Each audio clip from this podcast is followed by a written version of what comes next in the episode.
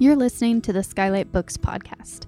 We're an independent, general interest bookstore putting great reads in the hands of people in the Los Feliz neighborhood of Los Angeles. Hosted by resident Skylighters, we're here to bring you new and exciting author conversations, group reads, and bookseller chats. Happy listening. Hello, lovely listeners, and welcome back to the Skylight Books podcast. I'm your host, Natalie, and today we are so excited to welcome Lisa Bird Wilson to talk about her new novel, Probably Ruby. Lisa Bird Wilson is a Cree Métis writer and poet and the CEO of the Gabriel Dumont Institute of Native Studies, an organization committed to the renewal and development of Métis culture and education. Probably Ruby is her debut novel and her American debut. She lives in Saskatoon, Canada. Thank you so much for being here, Lisa. Thank you. Hi, it's great to be here. Did you want to start by reading us a little something? Sure. I have um, I have a little spot where I like to drop in into the first chapter. And so this is Ruby. She's meeting with her counselor Cal at his home office for the first time. And she's really excited about that because she has this big crush on Cal. Um, so I'll just kind of drop you in there. Oh, and the other thing I should say is Cal has an ex wife and she's taken note of um, in his house, there are these little glass ornaments all over the place that his ex-wife made. And she, of course, she's jealous of the ex-wife. So I'll just set up that way. If Cal had noticed she was always the first one to call time on their sessions, he hadn't let on. She spent her life being told she was chosen, but constantly needing people to prove it. With Cal, she didn't want to be confronted with the fact that this was a business relationship. She didn't want him pointing out that time was up and she had to leave. She'd rather leave of her own accord. It was like breaking up. She was al- always the first to call it over. As they were wrapping up, Cal asked her to fill in a questionnaire about how useful the session was and how close she felt to resolving her issues on a scale of one to 10. She didn't want to make Cal feel bad by giving him a low score, so she gave it an eight. But on instant reflection, she knew that was too optimistic. She definitely thought they'd made some progress, though. He invited her to his house after all. When he turned to his filing drawer to return her file, she did something she had no idea she would do. She palmed X's glass marble. As he was turning to face her, she grabbed her bag as if she was looking for something, dropping the marble into her bag at the same time.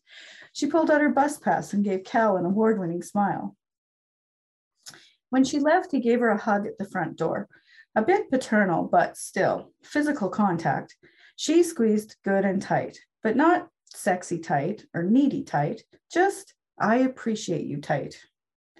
She decided to walk. Cal lived in the east end of the city and she lived in the west. She walked down one of the city's busiest arteries, full of bars, restaurants, tire shops, love shops, you name it. The day had warmed up and she felt light on her feet. She considered whether she should text Cal to say thanks for today's session. She thought she probably would.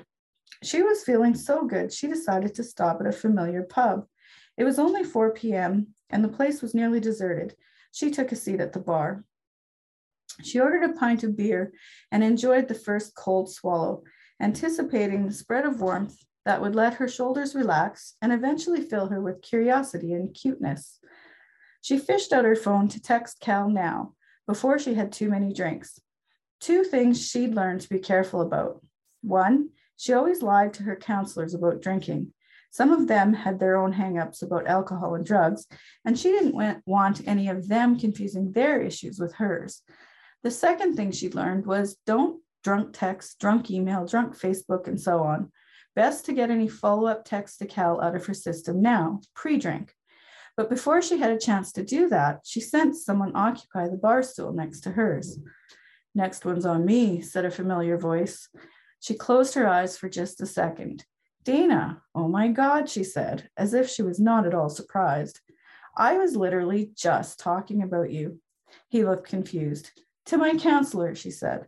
Ha, all good things, I'm sure, he laughed, as if they were a couple of corny business buddies out for happy hour, as if he wasn't really bad news, as if she wasn't still in love with him.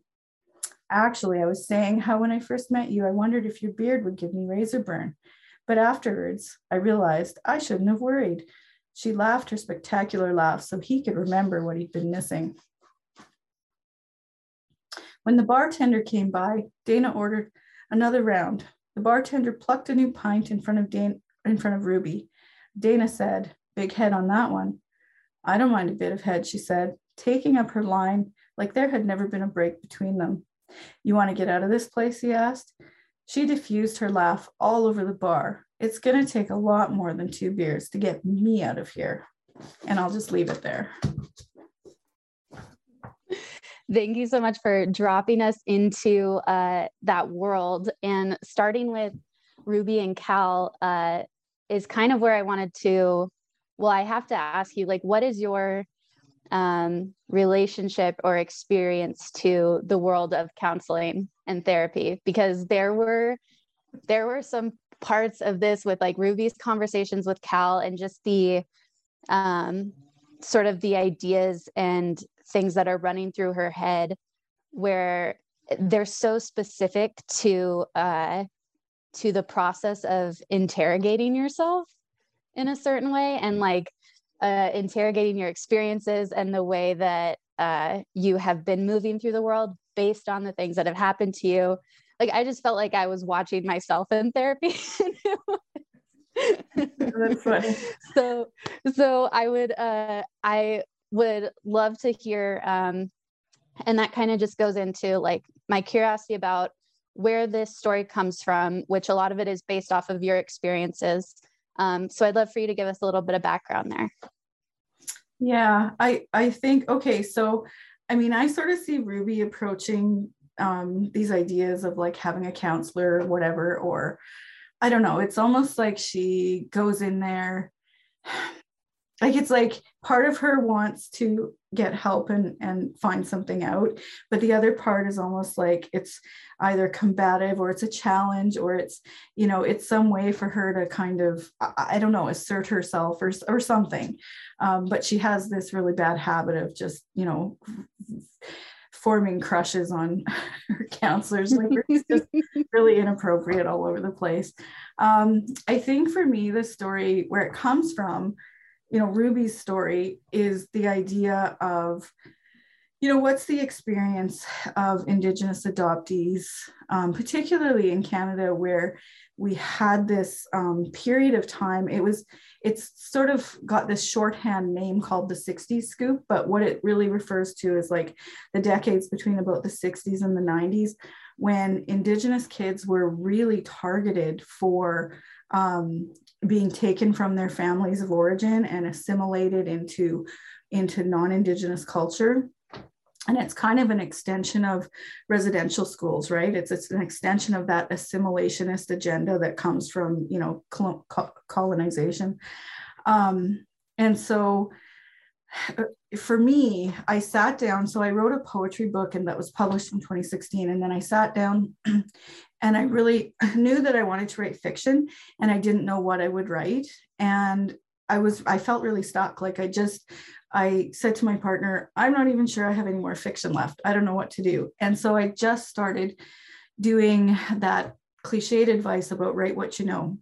so I started to write about being Indigenous, being adopted, and thinking really trying to be curious about that experience not only from my own perspective but from other other people's perspectives and stories and ideas and snippets of how they were framing that experience which was sometimes different than my own um, and then exploring that right uh, so I really got into, you know, I thought I was writing a short story collection.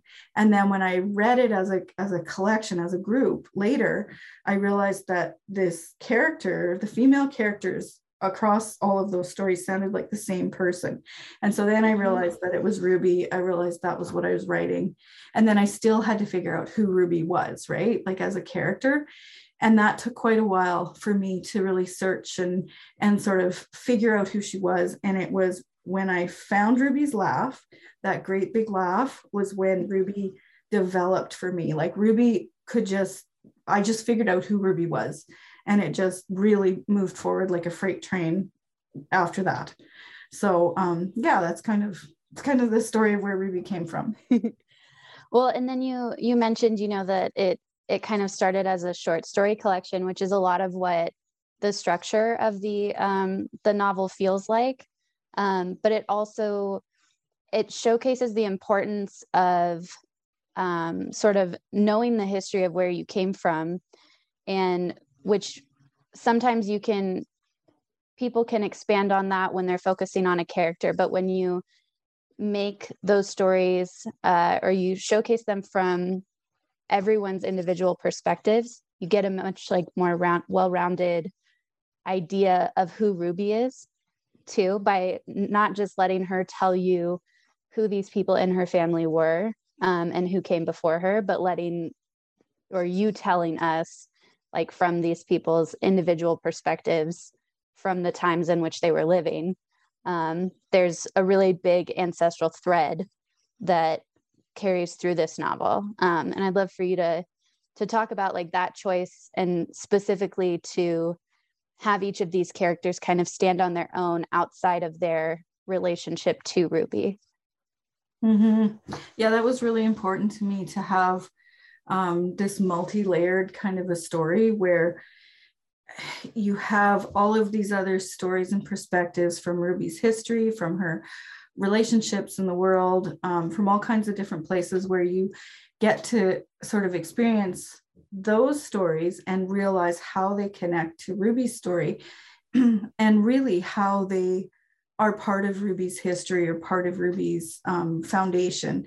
And there's, by the time you sort of layer all of these pieces together, along with Ruby's story, what you get is um, you get a picture of Ruby that's even broader than Ruby ever knows about herself.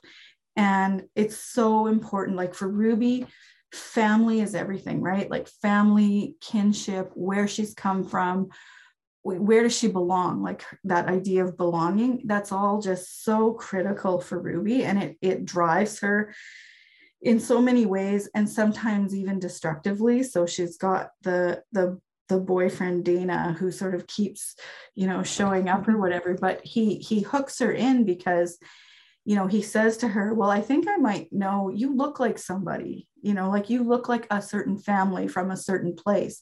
And for ruby who's never heard that in her whole life like she's grown up isolated and in a in a white family that she you know doesn't look like anybody and so then she um, hears this and that's just like it's like a drug to her right? Like it's so intoxicating um, and so important. And so i think i'm really trying to get that importance of kinship. And when I worked with um, one of the early editors on the book, we talked about um, we talked about there's a drawing that that does show up in the front of the book.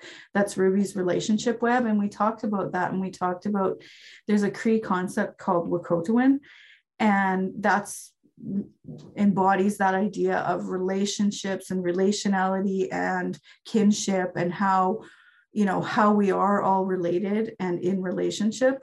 And so um, it became really important to me to have that relationship web in there to have all of those different you know pieces and aspects of ruby's story. And just also i think the structure of the book with all of the different um, pieces that you have to kind of put together yourself as a reader um, that's almost like ruby building her own narrative, right? Because she hasn't known her story and she hasn't had her story and she has to build it. And she kind of almost has to keep rebuilding it because she thinks she's got it. She thinks she understands, you know, where she's come from, what her history is. And then someone will drop some other you know information on her and she's just like you know she doesn't even know what to do she just laughs because it's like she's got to go back and relayer that narrative to make it make sense again for her so yeah I think that's that's the long answer to your question. well, I mean, ancestry is long. It is I love what you said about rebuilding it because sometimes you do get you get a new piece of information and it drastically like shakes the foundation of what you thought you knew, but even more so when you like maybe like Ruby don't really feel like you even have a foundation to begin with. So what does that then do to like your whole entire concept of of self.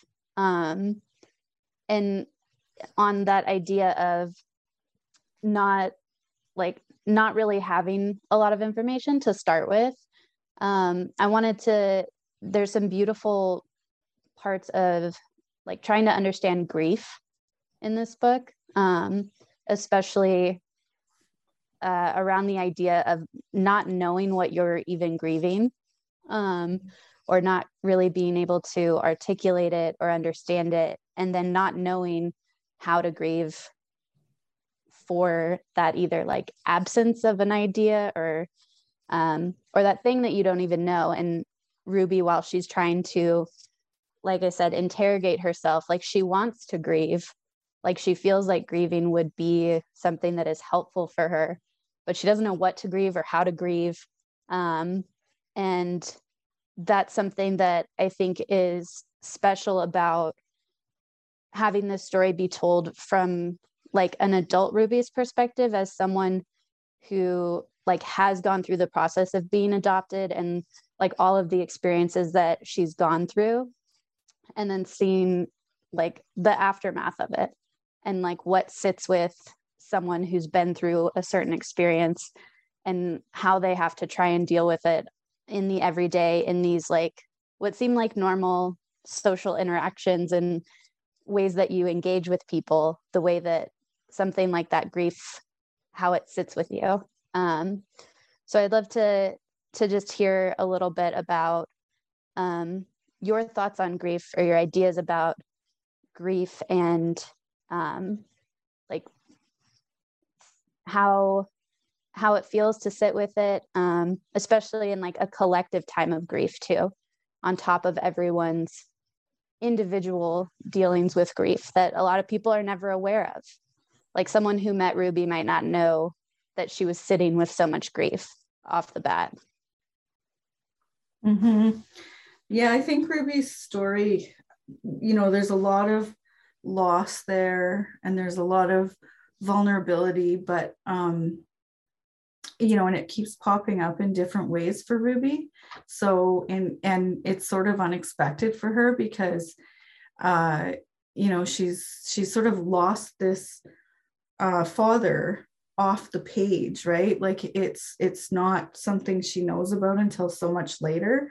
And so how how does she grieve that loss? You know what i mean? That's that's part of the question um, and then she realizes you know later on that she's had other losses in her younger life like when she's a teenager um, that she didn't allow herself to to grieve. And then she's surprised that this first kind of death grief experience crops up again so much later in her life when her mother dies. And and so there's yeah, there's a lot of um, different parts there, but I, I like the way you put it also about her grieving what she didn't have, right? Like she's lost her her she's not lost she's had it stripped away from her right her culture mm-hmm. her her history her family her understanding um you know that and it's that, a lot it's a lot different it's a different experience when it's not like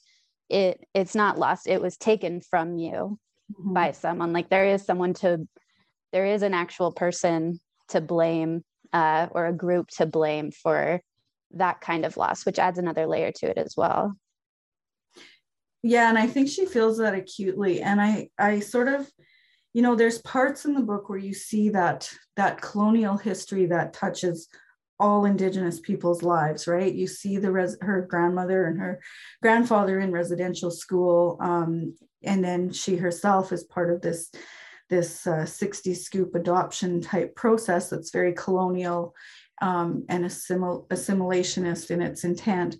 Um, and so you see all of those uh, impacts that are sort of part of ruby's history and background and yet i really didn't want to be like focused on trauma right? Like there's so much indigenous literature where you just don't want to be it's so heavy. And so i wanted ruby to be this um, spirited character that had you know this real life to her.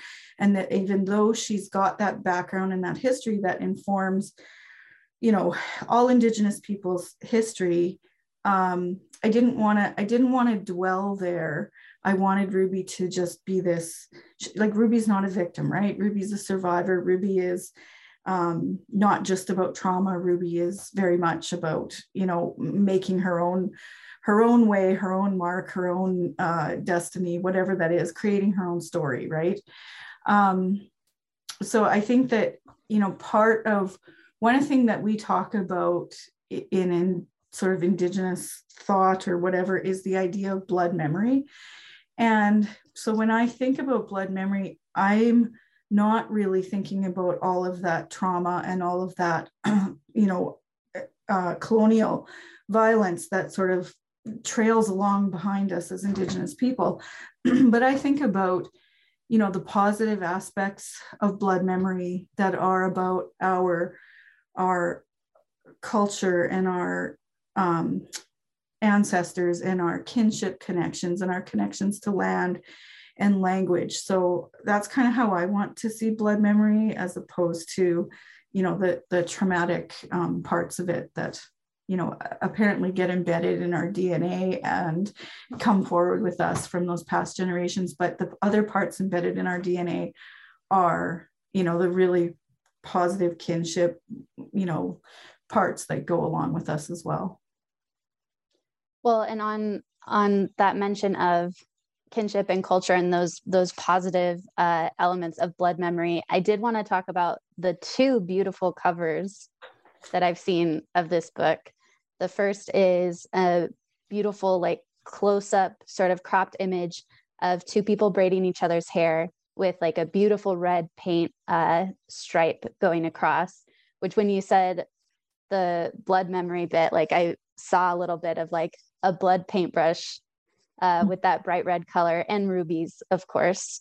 Um, and then the other one is a beautiful beadwork uh, cover. And I'd love to hear about uh, those two uh, cover designs and sort of how they came together because they're so different, but both such beautiful um, examples of that kinship and that culture that you're trying to explore here in in a different way than like a everything is about trauma because it's not. Mm-hmm. Yeah, um, yeah. So those cut two cover um, two cover um, designs so the one with the two women braiding each other's hair that's a um, that's art by a canadian indigenous artist named uh, kelly spitzer and I, it was really important to me to have an indigenous artist uh, represented on the cover of the book and so um, the canadian publisher worked really hard you know, to help find an image that would be representative and be sort of perfect for that cover. And I really appreciated the way um, that both publishers asked me, you know, how I saw this, asked me what I wanted, worked with me to make sure that I love the covers, you know, and that I want to, um, you know, take that book out there and promote it and show it off. And and I do. Mm. I love them both. Um, the American cover uh, I also, they are really different covers, but um, that came about through a really great conversation that I had with the editor where we talked about um, just iconic Métis images and what that would look like. And so we talked about things like Métis sashes and Métis beadwork and the flower beadwork and the things that, you know, kind of represent Métis people. And then um, Christy Belcourt's name came up. Christy Belcourt is a Métis artist in Canada who's um, really well known and her art is really beautiful. and also I, I am, I work at the Gabriel Dumont Institute. And so we are an educational institution, but we're also a cultural institution. And so we have um, a large collection of Métis artwork, Métis artifacts, etc. And we have the largest collection of Christy, Be- the largest private collection of Christy Belcourt artwork in the world. So um, that, you know, I'm very familiar with Christy's work. And so David um, kind of went and, and got a hold of Christy and got permission to use her artwork. And it ended up on the cover of my book. And it's just beautiful. It looks wonderful. She paints in this style that replicates Metis beadwork. And so uh-huh. um, we have some really large canvases of hers with that style of painting. And she drops, she drops each drop of paint onto the canvas from a darning needle and just forms these Métis flower beadwork, Wow. you know, and just expands from there. Um, and we have one, it's enormous. It's like, I don't know, many, many feet wide and long. Uh, it doesn't fit through a doorway, like you have to take it all apart. so yeah, uh, her, her artwork's fantastic. It's really terrific. So I'm really honored to have it on the, the cover of my book.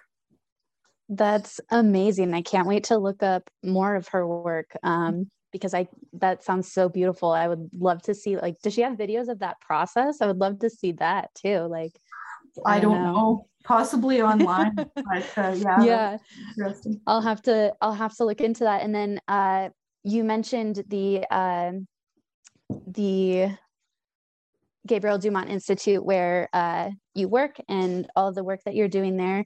And I wanted to uh, to sort of close us out by having you tell us a little bit about the work that you're doing there, um, and also letting us know some ways that we can support that work and ways that we can uh, either get involved or, like I said, continue to support uh, the work that you're doing there for the renewal and development of Métis culture and, and studies. One thing I will say about um, having my book published in the US is I'm really excited to bring that concept of who Métis people are, um, you know, sort of south of the border, because it's it's really a mostly Canadian concept. Um, but it's, you know, it doesn't stop at the border. There are Métis people who um, did sort of disperse into Montana and the Dakotas.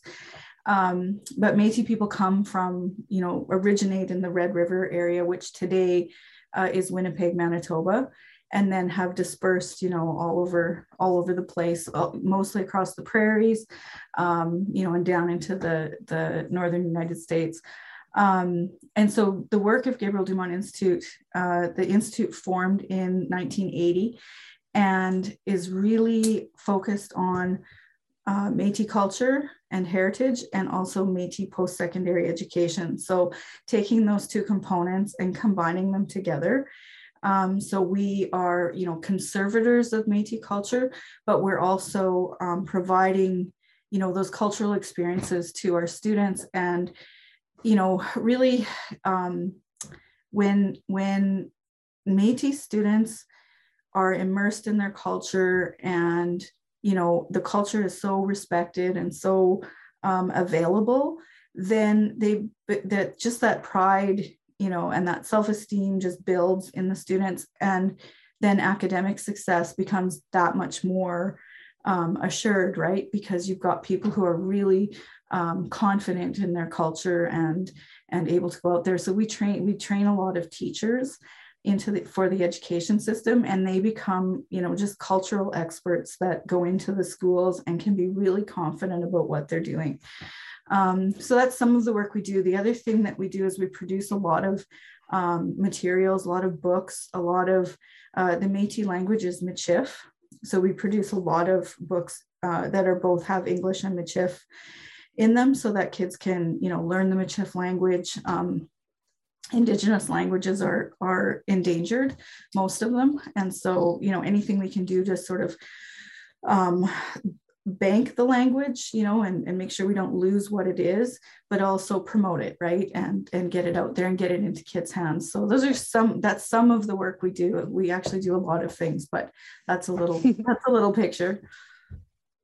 And then how can uh, how can we support the institute and the work that you're doing well, I mean, I think, you know, under understanding who Métis people are um, and what our history is, and that Métis doesn't just mean mixed, right? Because there's a thought that uh, Métis people are just a little bit European and a little bit indigenous, and that's not really that's not really the, the right definition. So I think just becoming a little bit educated, um, becoming interested in you know what's going on in the Métis world. Look us up online. Look up our resources. Um, you know, teachers teachers across Canada use the Métis resources from GDI in their classrooms, and uh, you know GDI is is the world leader in producing Michif resources. So um, yeah, just uh, things like that I think are helpful. Everybody just needs to educate themselves. the world would be the world would be such a better place if people would just educate themselves and we're uh, we're so grateful that the gdi is doing all of this amazing work um, and that everyone in the us now and not just canada can read probably ruby which will be on our shelves at skylight um, for all of our listeners you can stop by and pick up a copy or you can grab one on our website and again, my guest today was Lisa Bird Wilson, whose debut novel, Probably Ruby, will be out in the world when you hear this. Thanks again so much for listening and for joining us today, Lisa. Thank you so much. This was wonderful. Thank you for listening to the Skylight Books podcast series. Please don't forget to visit our website at skylightbooks.com and make sure to follow us on Twitter and Instagram. Also, don't forget to subscribe to this podcast for more author talks and bookseller conversations. You can find us on Podbean, iTunes, and Spotify. Stay safe and healthy, and we hope to see you back in our store soon.